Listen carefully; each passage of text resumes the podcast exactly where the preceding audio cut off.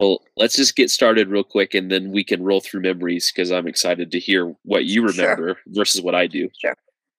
Sure. Welcome to another edition of the SEM podcast. I'm Zach Hewlett with my co host Jack Bryce, and today we're joined by Sister Kate Reed.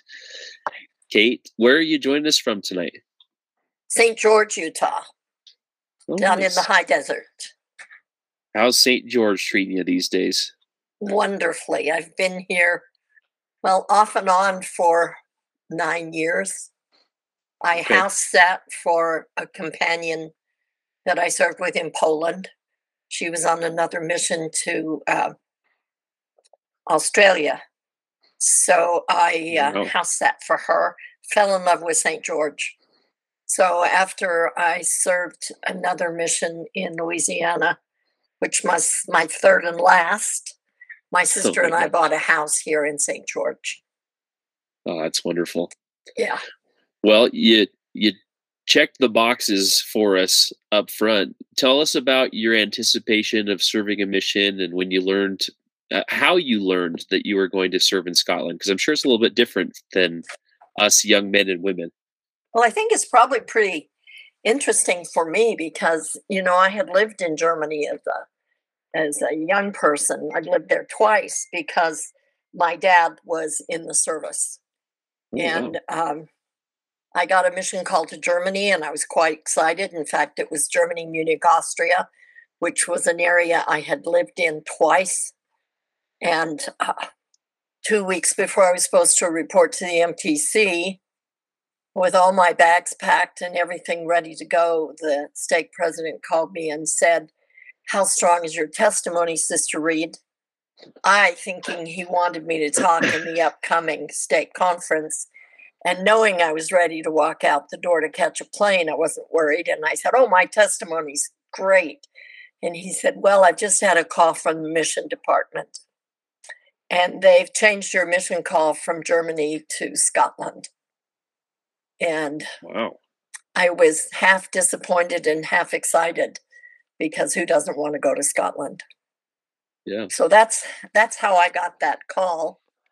And I was very excited about it. I, like President Vreens, was under the misconception that I didn't need to learn a new language to serve in Scotland. and for the first two and a half months, I maybe understood every third word. But I had a great companion in Sister Jones, and okay. she helped me a lot because she had been out for nine months already. That's amazing. Yeah. So you still left in the that two weeks time frame? No, actually, uh, the second call was put off a little bit, so I went ahead and went to Utah because I'd given up my apartment, and I went to Utah and stayed with friends, and uh, had a, a month's vacation while I got ready to go. Oh my gosh, a month's vacation! That's amazing. Yeah. Well, um, catch us up since you've been home, I know you said you've served a few more missions, and um, I, yeah, mean, I, I can't believe how busy you've been. So tell us about after Scotland, and then we'll go back to the mission together. I came home for 15 months, and then I went to Poland. And if you think Scotland's a surprise calling, Poland just knocked me right off my chair. I first thought it was Portland. but Scottish is not nearly as difficult a language to learn as Polish. And with seniors, you don't get any time in the MTC. You get a week and then you're dropped in country and you learn as you go. And I loved that mission. And then uh, I came home. And I was home for five years, taking care of some medical issues and other things. And then I went to serve in Louisiana which was as foreign as I could be without a passport. Yeah. Was that before or after Katrina? It was after. Okay. It was about 10 years after, but they speak of of uh, pre-Katrina and post-Katrina. It's almost like uh, BC and AD to them. I mean, it's a made a huge difference to them. Wow, that's unbelievable. Yeah, really enjoyed that mission as well. Wound up serving, uh, I was working for the regional self reliance manager, and he opened self reliance in 12 states while I was there. Wow. It was a big challenge and a lot of fun. So your primary objective was to teach self-reliance to people while you were there, or was it on top no. of other things? My primary objective was to assist him in opening the areas. So we we turned his office, our office, into a small printing factory because materials were hard to come by. We uh, set up I don't know if you're familiar with self reliance, but they usually have a stake or multi stake fireside to explain self reliance and introduce the different classes to people. And then they choose, and you get things set up for them. Then you have the responsibility of going around to various stakes and just sitting in on their classes and making sure things are being done the way the first presidency set them up was a lot of fun. That's great. Those are those are great courses. Yes, they are. Very much needed in our world today. I've tried to keep in touch with some of, of the people that I've known in the missions. Uh, I've been really saddened to see the amount of inactivity that's yeah. taken over both among the members and the missionaries. And as far as the senior sisters are concerned, uh, those I've served with, uh, Sister Jones, that I think most of you have known, uh, is in a memory care facility in Burley, Idaho. And Sister Meese has passed away from ALS. Uh, Sister Siegmiller is still in the Salt Lake area doing fine. Those are the ones I know for sure about. Good. Well, you you hopped into the mission perfectly. Tell us about the areas that you served in. My first area was Beith, just south of Paisley. And I think that's when I got to know you, was when I was serving in Beith. I served there twice, actually. And um, it's a very small village that's a kind of a bedroom community for Paisley. And uh, it was such a culture shock in some ways. You know, you had a, a greengrocer and a butcher. The butcher had been in the same place since 1753, the same family in the same location. Oh Small gosh. enough town that everybody knew us. And I called the library one day to see if there were computers available, and the the lady said, "Oh, are you one of our? You're one of our missionary ladies, aren't you?" Just by the sound of my voice. So, um, It was a lovely place to serve. I enjoyed it. It was a small branch, and uh, we had a nice little chapel there. But in the beginning, we used to go to Kilmarnock for district meetings, mm-hmm. and we'd ride one of those little short buses that went down the one lane road where you'd have to stop in the middle and flash the bus lights because there might be a car coming the other direction. And uh, yeah. Uh, that was always interesting to do because we usually had to start really early in the morning in the dark and go to Kilmarnock for district meeting and then go back. And our zone meetings were in Irvine. And then we switched when I was back in Beith the second time. We were meeting in Johnston, and that's when I knew you. Yeah, that's right. Just I I skipped over this part, but remind me the time frame that you served in Scotland. Do you recall 2004 that? to 2006. And do you know what you, uh, month you got there and left? Mm, I know that I left in, I think May. Okay. It was either the end of April, the beginning of May, and uh, I remember that Elder Nelson was coming with his new wife. And I was really disappointed I wasn't going to get to see them. And President Green says, Well, you could extend. But I didn't do that. If he'd have asked me two, three months before that, I would have said absolutely yes, because I couldn't stand the thought of leaving. But when you get right down to the wire, you're so tired that you're ready to go. Yeah. So you But- went home when when then? Because that was I want to remember. I'm recalling. I want to say it was like March or April of 2006 that we had that trip down to Preston. Yeah, that's when I went home. Was So it was- April. Was April just before you made the trip, Okay. and I got there in the fall, Okay. October, I think it was. All right. That that, makes that I got to. Uh, and I didn't get to climb Pratt's Hill when I first got there.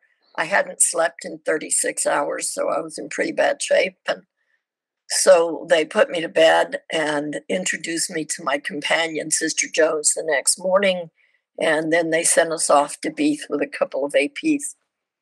And um, then when Sister Sigmiller came, and she was the third sister I trained, she wanted to climb, and I got to climb with her. Oh, nice. Yeah, and that was lovely. And then, of course, I got to go up the night before I left Scotland. I went up, I think there were nine of us. And uh, it only took two APs to get me to the top. They'd forgotten a flashlight, and we were trying to, Oh, trying to Oh go by telephone uh, by the screen light. And uh, Oh, wow. and you know that's a little bit rough up at the top, and I'm you know I'm not a young chick. Yeah. Anyway, it was kind of fun. But I served in in Beith, and then I went to Airdrie for seven and a half months, and then I went back to Beith, and then I went to Inverness. Those were the three areas I served in. And I loved them all for very different reasons. I mean, Inverness is so gorgeous. The only thing that was wrong with Inverness was I lost my accent, my Scottish accent, because people up there don't have much of an accent. If they have anything, it's the Queen's English, you know, because they have a lot mm-hmm. of retired English people up there and they have uh, a lot of tourism. But um, the only place with an only person with an accent that I could really, really get into was a woman who was a transplant from Paisley Is that right? because Ayrshire has a much heavier accent than some of the other areas. But Oh, we spent a lot of time in Edinburgh because we would go in with uh, President Rains would call us in for different things Yeah. seniors conference, sisters conference, whatever. We did have one really in- interesting incident while I was at the mission home. We had uh, a robbery. A man broke in one night when uh, all four of the senior sisters were staying overnight in the mission home after a seniors conference. And he had been in every single room in the mission home, including the vault but he made the mistake of going into the president's room about the time the president got up, probably to go to the bathroom. And I heard him yell, What are you doing in here? And then this thundering down the stairs and yelling. And, and Whoa. it was really interesting. Uh, President and Sister Reens trapped him in the kitchen, one on each side of that big island. Oh wow. And of course, he chose Sister Rains, thinking that would be the easy way to get out. But he her nose. He bloodied her nose to get out. And he Oh, got wow. past her, but then she got up and was chasing him down the driveway in her pink pajamas. But oh my word. We all said, What would you do if you had caught him, Sister Rains? She said, I would have said, You naughty boy, what do you think you're doing? anyway, it was interesting. That sounds about right. Yeah. Sister Rains had the strength of a few men. You know, Uh-huh, I, I was, I would, I- I'm, I'm amazed. Obviously, person who doesn't know her would Yeah. challenge her, but for someone like myself, never would I challenge Sister Rains. Yeah, yeah. She's not only strong, she's determined as well. But you know, uh, the uh, the police came and they said we were all very, very blessed because he said all of these housebreakers in this area are heroin addicts and they mm. would kill you at the drop of a hat. But this man obviously was being very careful not to hurt anybody because he could have hurt President Reams, he could have hurt her. He went into the elders' room, and all he took from them was uh, a badge and a white book, but not a not a bit of money did he take from any of them. He stole from everybody else but them, and miraculously, none of them woke up, or they wow. would have put up a fight, and somebody would have been hurt. So, you yeah. know, the Lord is in the details. Absolutely. Wow, what a memory.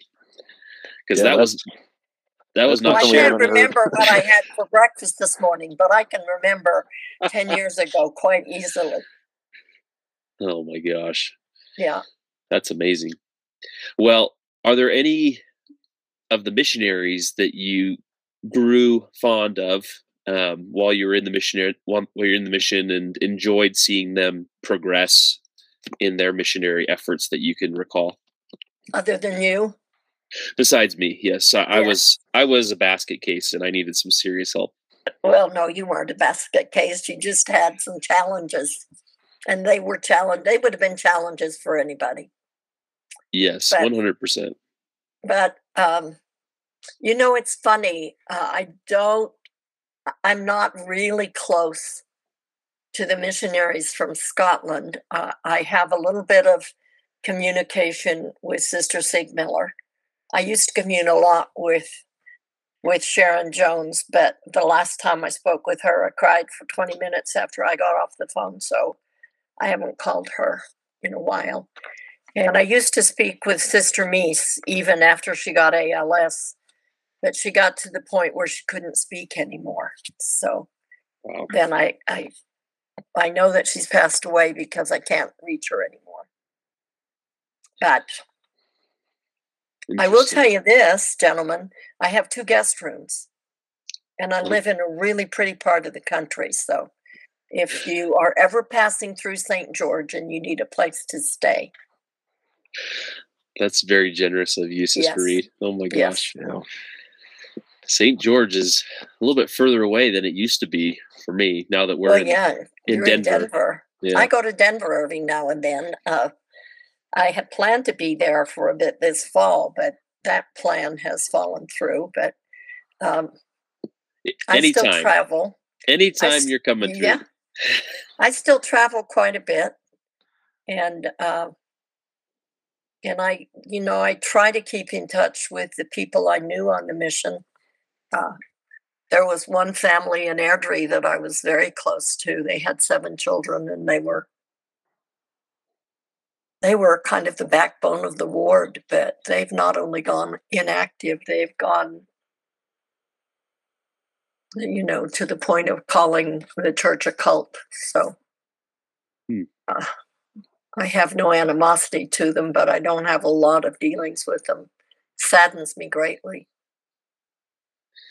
Yeah, I mean, I re- I recall quite a bit while I was in Scotland how hard the adversary worked on mm-hmm. both the missionaries and those that were in the church. Mm-hmm. And, you know, like anything else, it's not an easy, easy faith to follow. No.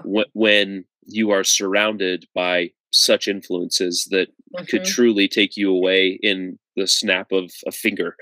And, you know, I, I watched many of them continue to progress and be stalwart and, I know how hard that has to be. Um, and I think those that are more stalwart in the church still there have some family connections that are in the mm-hmm. church and you mm-hmm. know there's there's a little bit of generational uplift from those before them that continue to help them along that path but for those that are a little bit more on the independent side of things it, it is definitely a challenge that i don't envy i mean it, it would yeah. be very very difficult to be and if you uh, think scotland is difficult you should try poland oh i mean I can't even imagine that. Because in Poland, if you join the church, you face the possibility of not just losing your friends, but your family and your job. Those Really? things, yes, because it's an extremely Catholic country. And just depending on how understanding the people around you are, uh, you have to have a really strong faith to join Yeah. the church and to stay in the church. But they're wonderful people, so Yeah, one hundred and percent. you know what's really interesting about that? I know this isn't about Scotland, but it shows how the Lord can take the most horrible circumstances and use them to his benefit. Uh, Poland has a very small percentage of of a small group of people that are active. And the Ukraine had such a strong base that they have a temple built in the Ukraine. And most of the Ukrainian saints have had to flee to Poland. And Poland was their choice place to go because it's close and they want to go home. That they've taken all that strength and that activity to the Polish saints.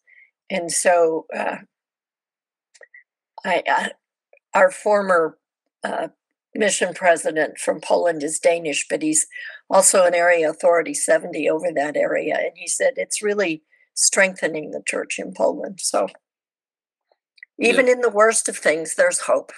Yeah, that's very interesting. What Well, a and one one thing, I mean, his his episode is coming up, but we talked to Doug Poland just a few. When was that Sunday? My Sunday, gosh, yep. days are blending together. Um, and he shared with us a story about helping, you know, Ukrainian refugees. That uh, I won't spoil. You know, I mean, obviously, people will hear his story before that, but Mhm. it was it was an amazing um, moment that he shared where he was standing at the border in Poland with a van and a sign saying, you know, rides wherever you need to go, Mhm. and a, f- a family from Ukraine. The mother was not a member for the church, but she pointed him out and said, "Is he a part of your church?" And you know, and then they had conversation and approached Doug, and he said, "Yeah, where are you going?" And she showed the daughter showed her phone to Doug, and it was the address of a branch uh, in Kharkov, and he was Krakow. Krakow. Thank you. Mhm. I don't speak Poland, Polish, Uh-huh. Polish, so but That's uh, okay. it was it was pretty cool to hear that that you know the spirit has unique ways of helping us identify those that are within the same scope of who who we Right. are and and Mhm. anyway it was a really cool story you'll enjoy I know one. those people that uh, run that operation there in Krakow. You know, uh, the the man who used to be the district president for that area is a fairly young man who went to BYU, and uh, he works for an American American car company that's producing cars there in that area, and uh, and they have set up huge refugee operations to help them there. It's nice to see them in operation. Anyway, Wow. that is really incredible well where where did you serve, Jack? I served. Uh, I must have moved kind of around you, so I served uh, in Dumfries, hmm Cumbernauld, Mhm. um, Peterhead, hmm and Falkirk, and then my last area was Glenrothes. Very nice. I've been to some of those places, but didn't serve there. So yeah. the the sisters who came out with me was like Sister Samus, Sister Yeah. Bogomolova. I know both of them. Yep. In fact, I ran into Sister Sammy's, who has a different name now, in uh, where were we? We were in uh, Silverdale uh, on the Kitsap Peninsula in Washington State, and we were at a conference that uh, Sister uh, Sheri Dew was speaking at. And I looked at her and I thought, I know this woman. And I walked up to her and I said, You Sister Simons? And she said, Well, not anymore.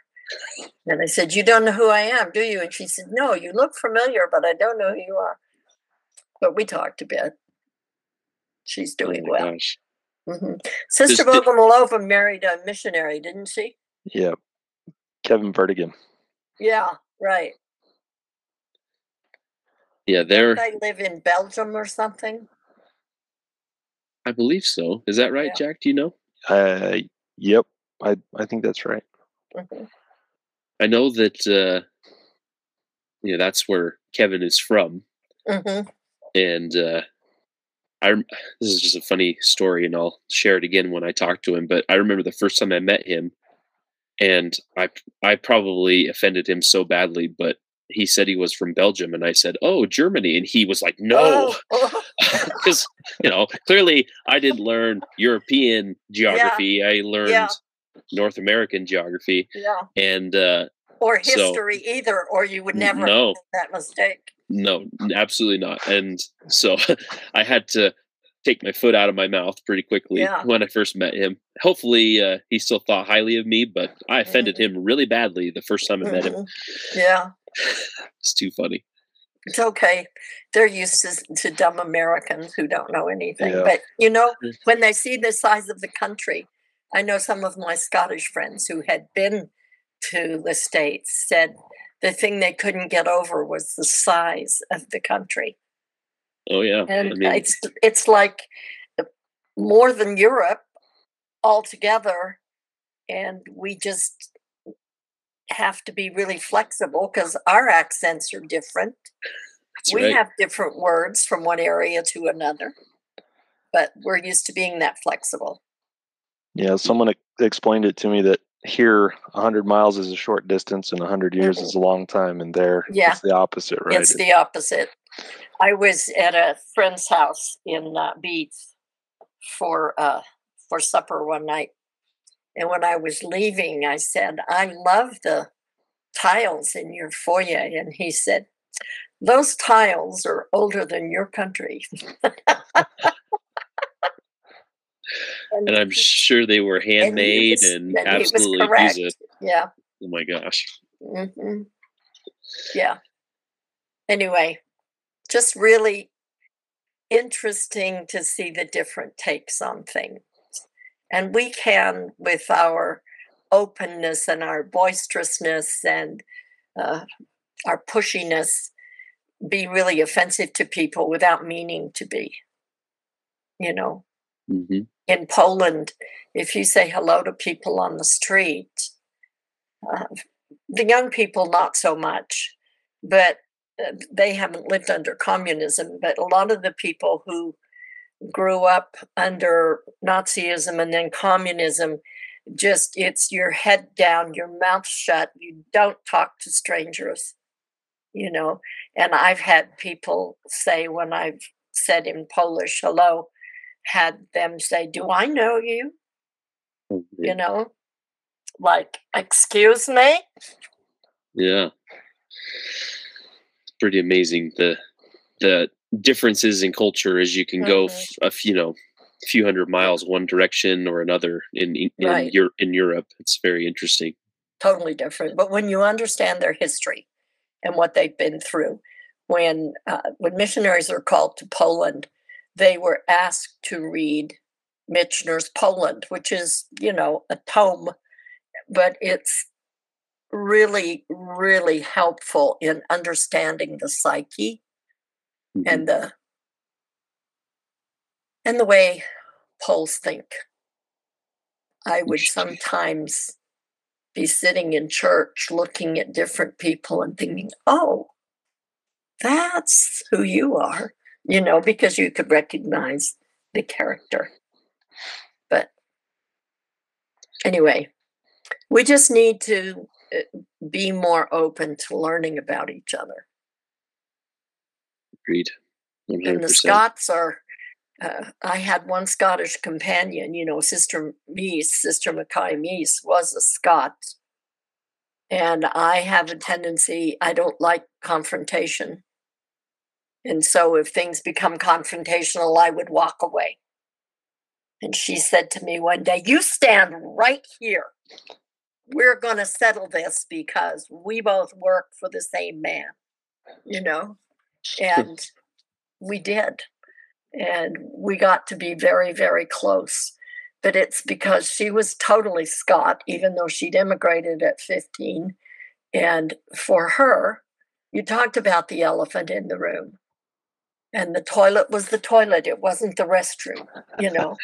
That's the way the scots are isn't it? Yeah. And and more than one person when i asked to use the bathroom they'd be like why? You're going to take a bath? Yeah. If you ask for the restroom they direct you to the funeral parlor. So you you have to call things what they are. That's just how they are.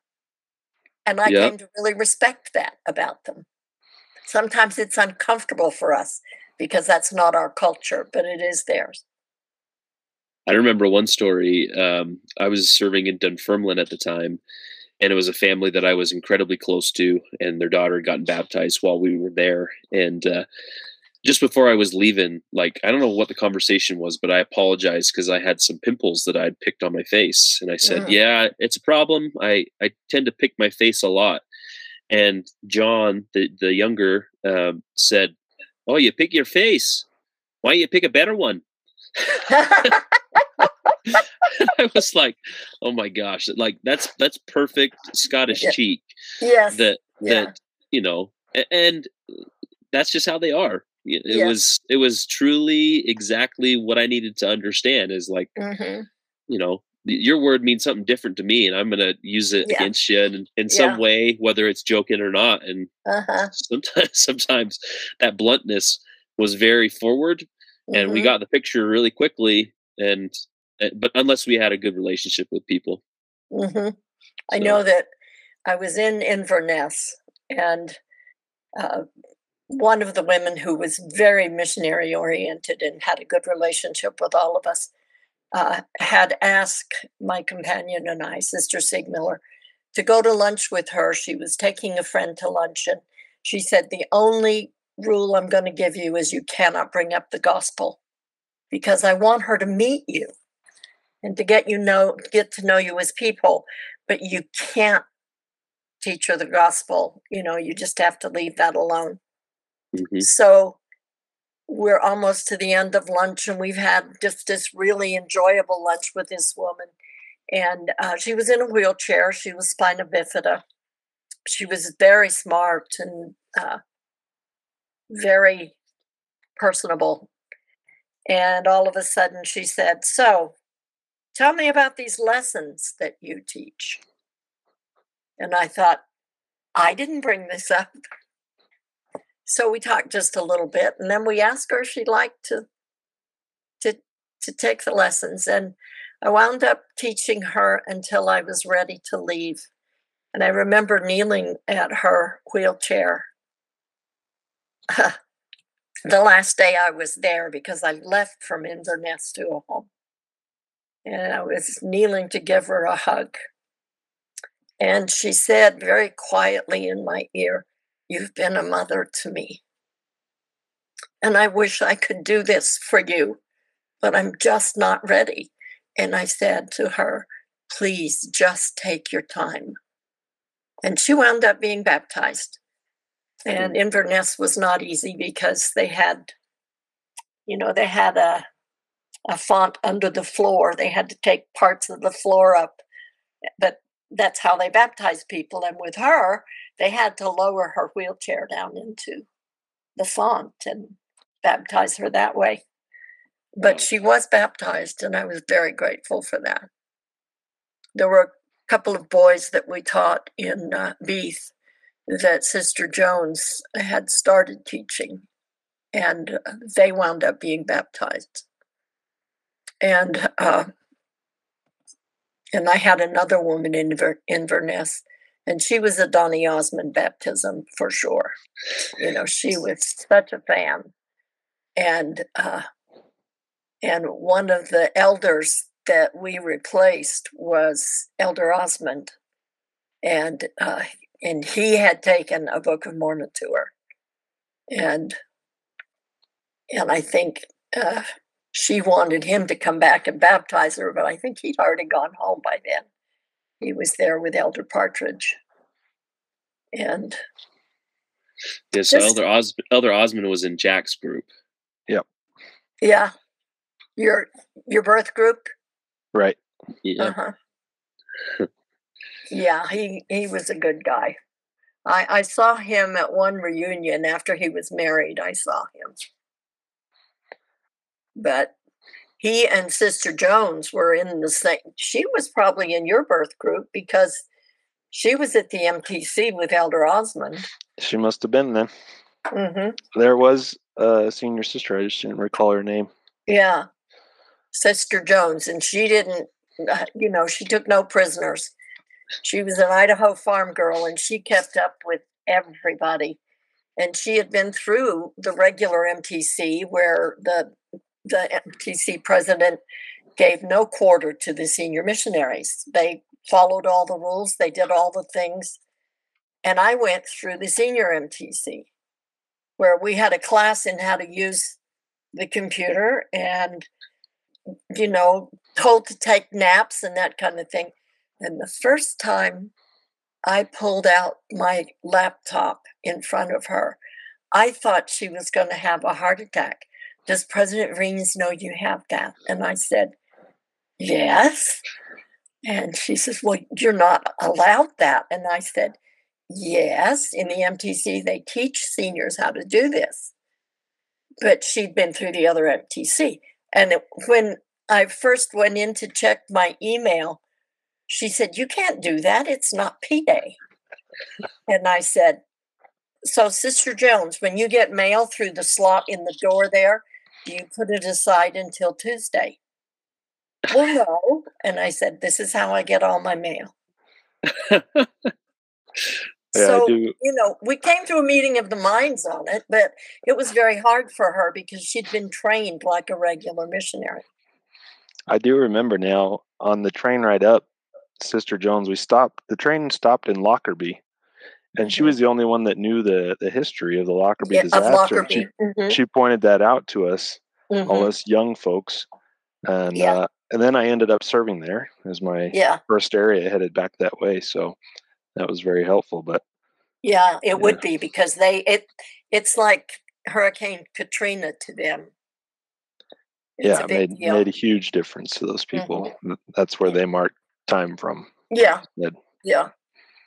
Anyway, Mm. life is good and it goes on, and the missions, all of them made me a stronger person.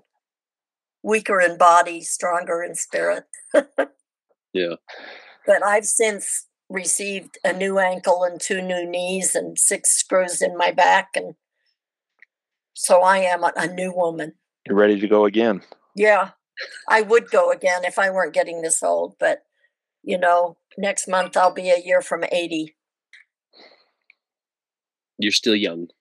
Mm, young at heart, anyway. That's right. Living the dream in St. George. hmm Yeah. We found this house that we absolutely fell in love with, and then we found out it was in the senior community. And we're Oh. certainly old enough. My sister was two years older than I. We thought neither one of us really wanted to live in the senior community, but we loved the house. So we bought it. And now we love the senior. Well, I love the senior community. She did, but she just passed away in May but um, we had a great four years here together. That's great. My great grandmother retired there, and oh, um, really? she worked in the St. George Temple, I think, for about 17 years in her retirement. But she lived in a before they had all the senior citizen communities that they have now there. She lived about a block from the tabernacle, Uh huh. and we would go visit her every summer and visit all the church history sites around saint Uh-huh. George. And Yeah, I love that area. yeah. And it's grown so much. Where do you live, Jack? So I live uh, near Zach. I'm north of Denver, Oh, you're in Denver, in the Denver area. Yeah. I, See, I, I have was, a son that lives in above Central City, and a son that lives in Arvada. So I do Oh. occasionally come to the Denver area. Yeah. area. Yeah, not far away from us at all. Yeah. Yep, I work right next door to Arvada. So, Uh huh. but I was I was in St. George. Just I actually interviewed for a job there with the Walmart distribution center, but drove around a little bit, saw the the new temple being built in Washington, Mhm. and it is just yeah, it's grown like crazy there. It's exploding, just exploding.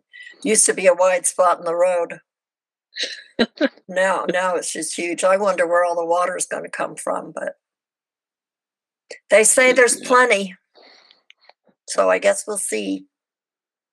I was at a home in Washington out near the temple, and they said that there is so much water under the Washington area that they have to be careful about drilling down.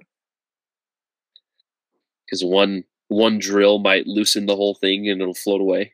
Well, not so much that as it will That's You right. know, You, you've got the volca- you got the volcanic stuff up there. Yeah, it is volcanic. Yeah. Yeah.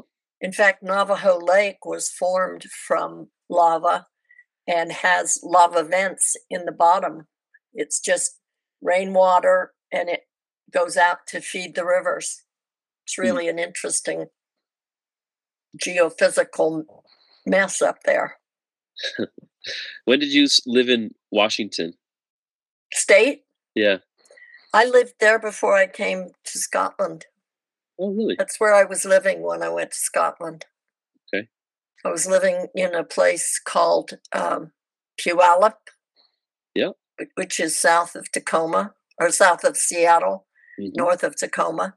And then I also have lived in Kent and Poulsbo, which is Poulsbo is out on the Kitsap Peninsula. Okay.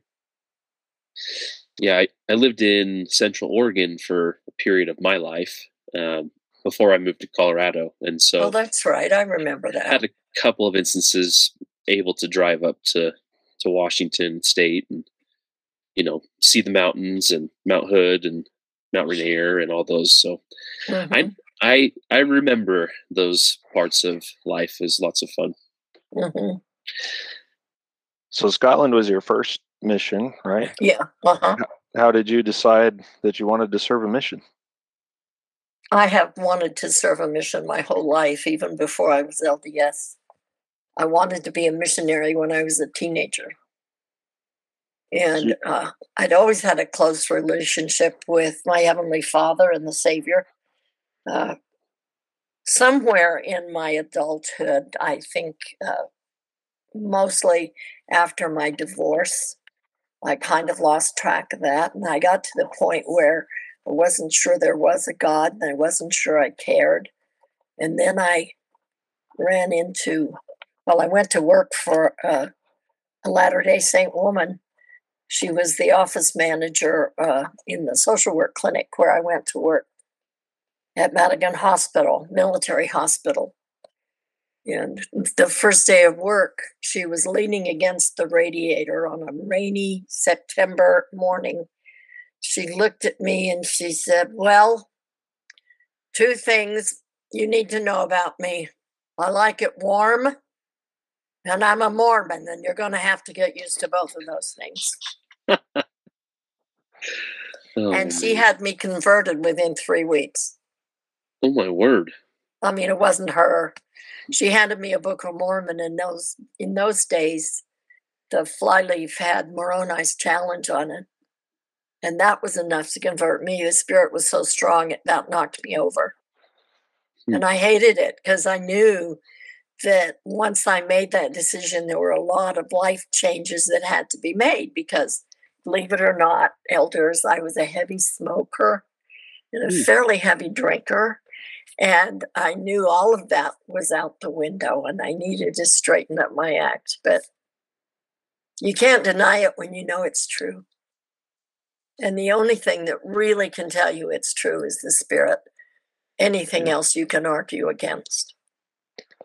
Well, that must have helped you though relate to the people of Scotland a little more. I think so. Yeah. That and, and, the and that I- probably Poland too. yeah, Yeah. the fact that I was a parent helped too, because I think explaining Heavenly Father's plan of happiness and how Heavenly Father feels about his children. Uh, it, when you're talking parent to parent, you can relate that to their feelings as a parent. You know, that mm-hmm. you want all your kids to be happy, even if they don't do things exactly the way you want them to. So that's kind of been a big help to me. Plus, old ladies can get in where young elders can't Absolutely. any day. You know, I had some young elders that got really frustrated because people would say, No, I want them to teach me. you know, we had one senior sister, well, she may have been. She may have been in her late 40s. Uh, she had a 17 year old son who was LDS, and she'd been coming to church with him, and and the young elders wanted to teach her. And the first Sunday we showed up, she looked across the foyer and she said, I want them to teach me. So we were teaching her, and that was a really interesting experience because she'd been living with Bobby. She'd been married and divorced. And then she and she had two children by by that marriage.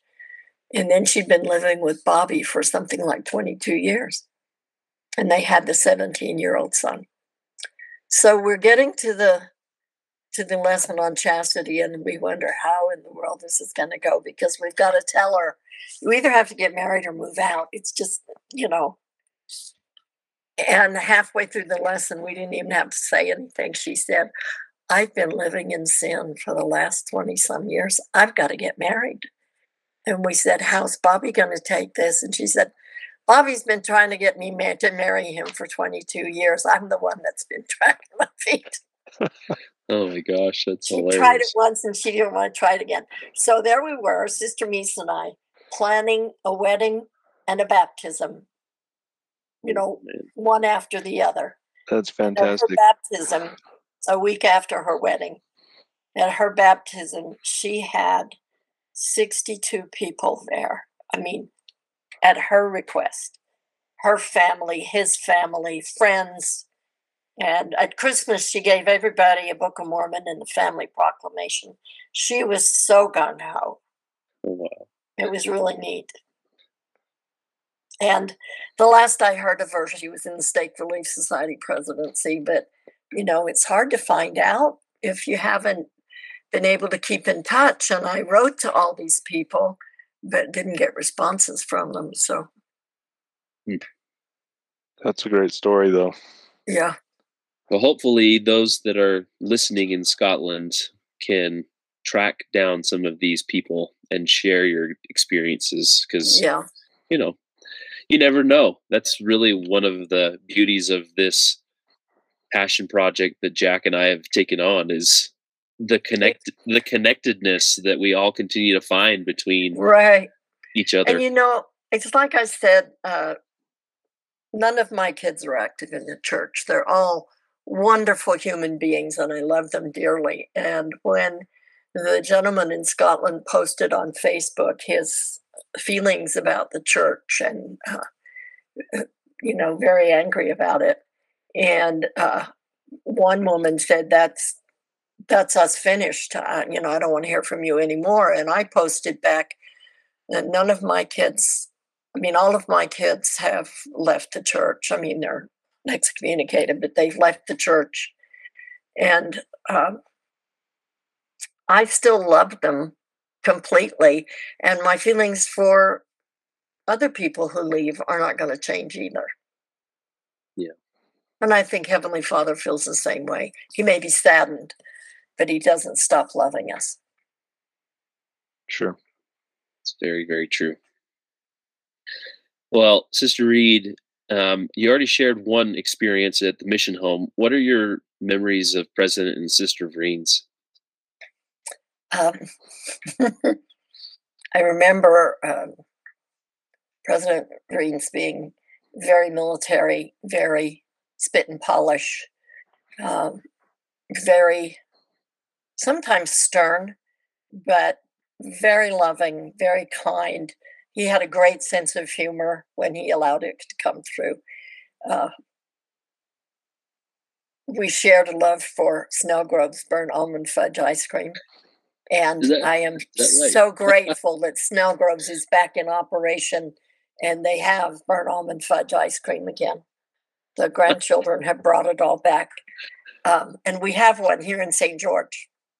And Oh. for Sister Veens, one of my favorite pictures of her is coming into zone conference with the pig nose and that big flowered hat and talking to the elders about how they can't cram all of their laundry and their pillows and their blankets into the washer and have it go eh, eh, eh, eh, eh, eh, and have it get your clothes clean. Anyway, I mean, she was, I had great memories with them because they had, uh, they had stake meetings in Beith about once a month. And when they were coming into Beith, I used to make a big pot of soup because there were no restaurants they could go to. And they would come to our apartment and we would feed them. And one night, uh, well, the first night they were there, Sister Veens and uh, Sister Jones and I went into the big bedroom. We're sitting on the bed talking uh, after we did the dishes, and we went into the living room. And President Veens was sound asleep. He was just exhausted, but he'd found a comfortable chair and just went to sleep. But one night, uh, they came for that conference and they said, uh, we, we have the zone leaders with us. Is that all right? And we said, oh, sure, bring them along. And it was Elder Webb and Elder Osmond. And we fed them soup and they got finished. And uh, then I told them, okay, elders, it's your turn to do the dishes. And they did. And That's the good. next day, I was at the post office, and the women in the post office had a newspaper that showed that Elder Osmond was coming to Ir- Irvine to preach the gospel. They didn't realize that he was already there. And I said, Oh, yes, mhm, right, he is. I didn't tell them that he had been in my apartment washing dishes the night before, or they would have been camping on my doorstep waiting to meet him. They want to. They would have wanted the sponge as a souvenir. Yes, as a souvenir, I'm sure. I'm sure. anyway, poor kid had to be sent all the way to the Falkland. No, not Falkland Islands. What what were the islands? that you Shet- would- oh, Shetland. Shetland Islands to get him away from the crowds. Anyway, we have talked to him on this podcast and it was so interesting to hear his experience because it was so different than ours oh yeah, and and uh, you know jack and i both reflected too we were like i had no clue you know the level of status that the osmonds had until it was in Scotland. Oh yeah, yeah. In in Europe, very much so. Much more than. Uh, well, in Vegas, they've got a pretty good status now because they've, you know, they've had a residency for several years, Mhm. and and we're the number one show for many years. But um, I enjoyed serving with him because he was a very nice young man and a hard worker. So agreed there were very few missionaries that I didn't enjoy serving with. Yeah. Well, I'll just recollect with you, honestly, my time in Johnstone when I first met you. Honestly, you saved you saved my my mission, and It's a tough time for you. it it was. I mean, you know, more than anything, it was just spending time with someone who, interestingly enough, was very much like me, Mhm, but I didn't understand that until after the fact. mhm. and uh and so because we butted heads so much i i didn't like being the the second second wheel on the bicycle you know type of a thing because that just wasn't my personality type but yeah, all the opportunities that we had at district meetings and interviews and zone conferences. I mean, you were always just so loving and caring and gave me big hugs and just said, "Hey, it's it's just a little bit of time. You'll get through yeah. it." You know, yeah. and and I did, and I'm grateful for that because you know it was just one of those experiences that I, you know, we talked to a, a missionary the other day who said he had a companion that said a mission is a million dollar experience you wouldn't pay two pennies to do again. Yeah. And you know that that's something that I reflect on with um, my companion at the time. You know, it was hard, it was tough, and mm-hmm. but but we got through it. And then I got a four week vacation in the Orkney Isles, and that was great. Mm-hmm yeah, I hear you.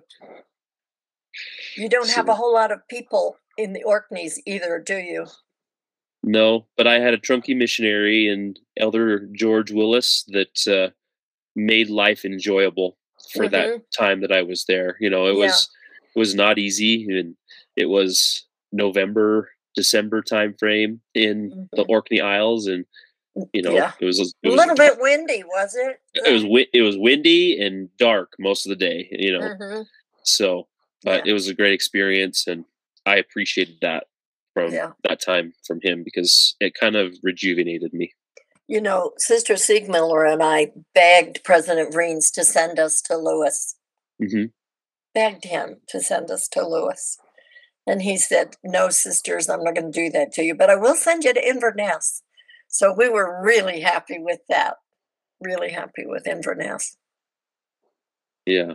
He had it, sent Sister Sammy's to the Orkneys once.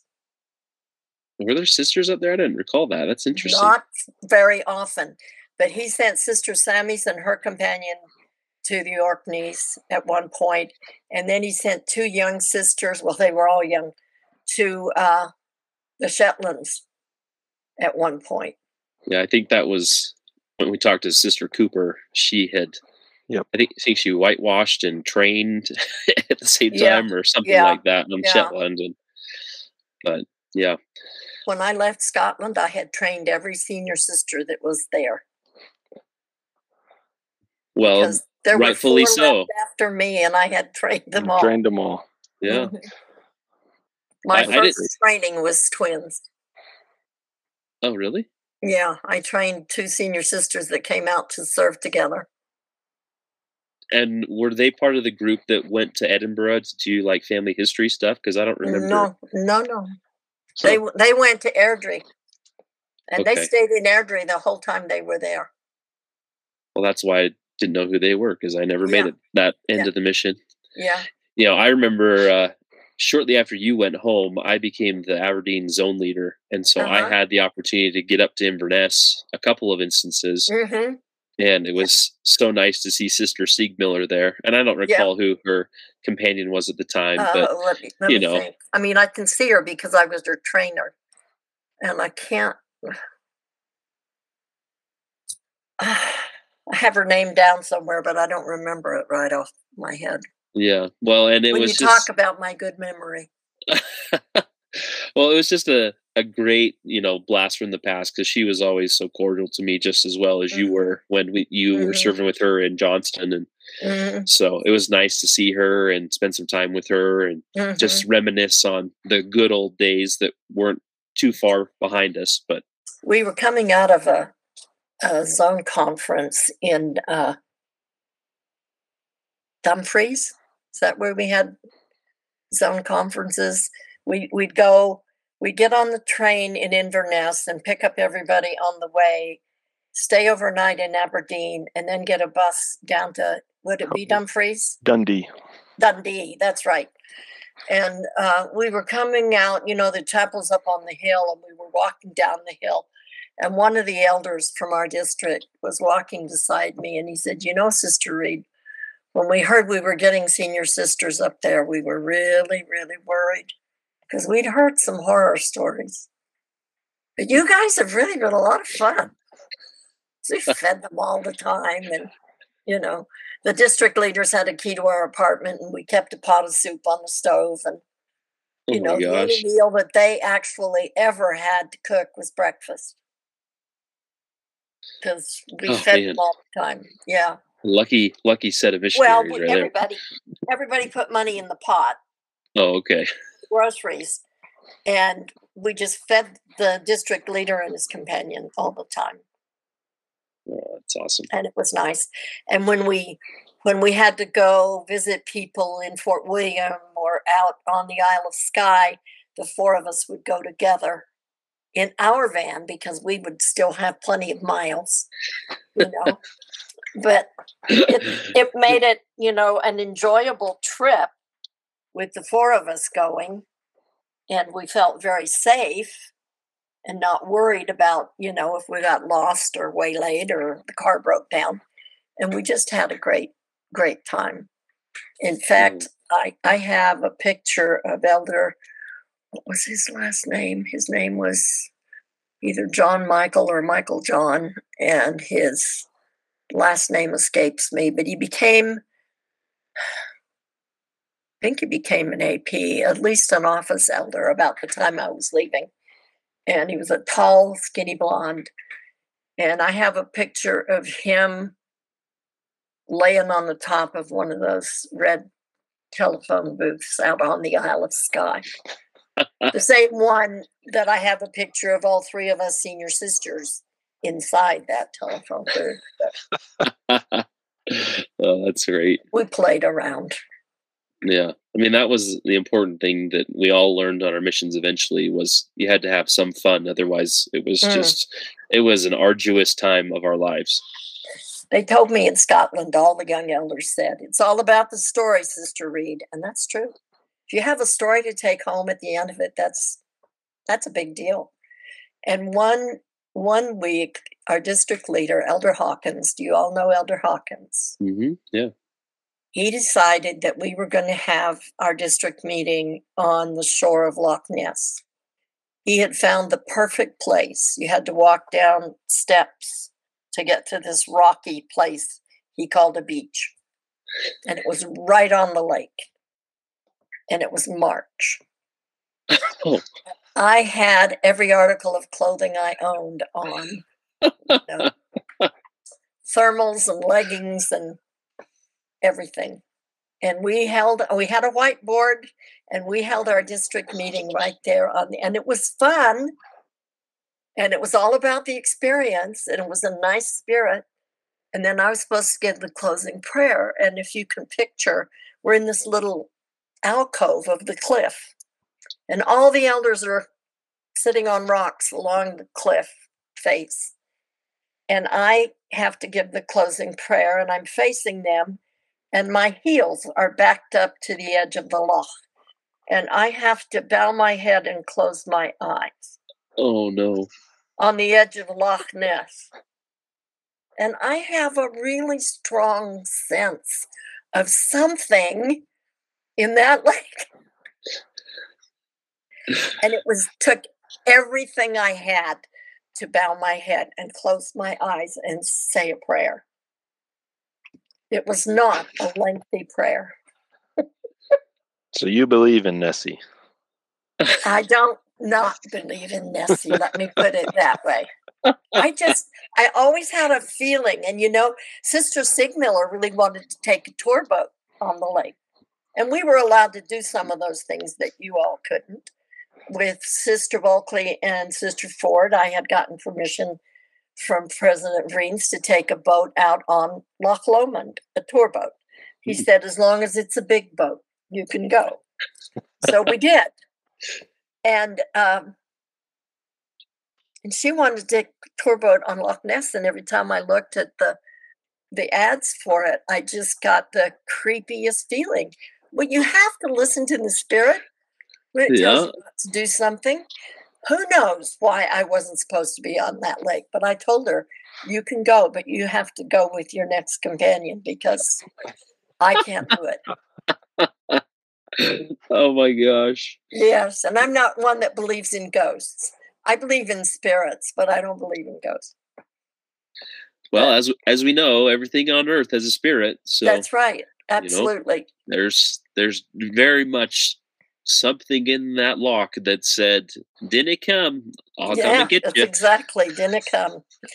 we were in uh, we were in a zone conference, you know, the triple zone conference down in Katowice in southern Poland, and uh, Elder Kopishka was there, and he had talked to me. Well, they'd had a leadership conference that I had to cook for, so I he said it was going to be a working meeting, and they would just come out and get their soup and and rolls and go back into the meeting. And so when President and Sister Ingbiao got their soup and sat down at the kitchen table, I didn't think anything of it. All the kids got their stuff and we're going back into the conference room. Elder Kopishka got his and went and sat down at the kitchen table and said, sit down.